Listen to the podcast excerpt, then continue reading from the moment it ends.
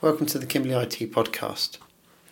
How a legitimate email can end up in your spam folder.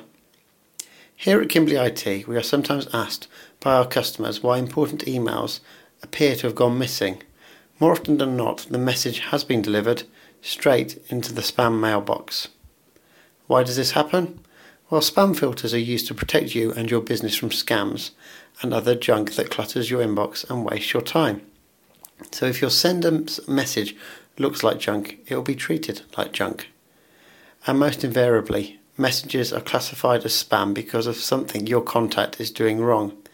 There's a very real chance that one of the following four reasons is why their email to you has ended up in your spam folder. A badly configured mail server. In order to prove the legitimacy of outgoing messages, an email server needs to be configured correctly. Spammers use a technique known as spoofing to make it appear that their emails have come from a genuine company. This means that messages from spammer at myspammingcompany.net would appear as john at microsoft.com or an another official sounding business. To prevent this, your sender needs three additional records set up on their mail domain DNS settings. One is an SPF record, the others a DKIM record, and finally a DMARC record. Essentially, these settings help to prove that an email has not been spoofed, that the sender is really who they say they are. If emails from a specific client keep getting blocked by your spam filter, there's a very good chance that their mail server has not been configured with these settings, in which case you need to point them back to their IT support team for further help. Because if mail you, mail to you is being blocked by spam filters, it's being blocked by their other customers too. Spammy language. Spam filters analyze the text contained in both the subject line, the body of the message, and the underlying code for certain keywords that are typically used by spammers. If an incoming message contains too many of these suspected phrases, it will almost certainly get canned automatically. There are hundreds of dodgy phrases to avoid, including buy direct, additional income, work from home, 100% free, and lower interest rate.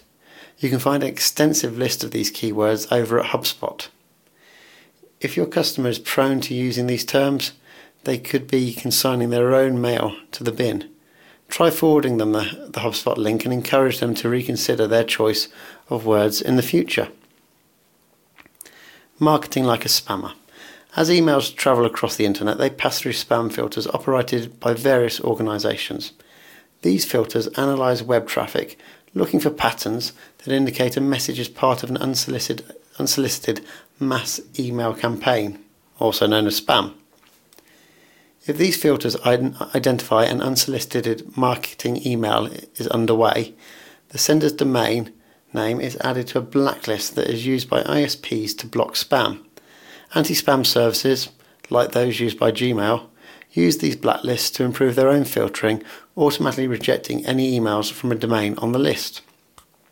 If your customer's marketing department is sending spammy mail shots, they may also be condemning legitimate email to the spam folder. Obviously, this is not your fault. Your contact will need to look at their internal processes instead. Using free email addresses. Many of the messages that clog your spam folder are sent from free email accounts yahoo.com, hotmail.com, gmail.com, etc. Using the email systems provided, it costs almost nothing to run spam malware campaigns.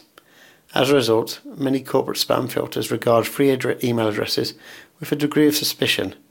Mixing dodgy keywords and free email addresses will almost certainly result in an email being discarded to spam. How to help your contacts? As you can see, each of these issues are self inflicted, either through poor choices or bad practice. To avoid spam in the future, your customer needs to seriously reconsider how they do email. Perhaps you should even point them to Kimbley IT so we can help them benefit from Gmail too.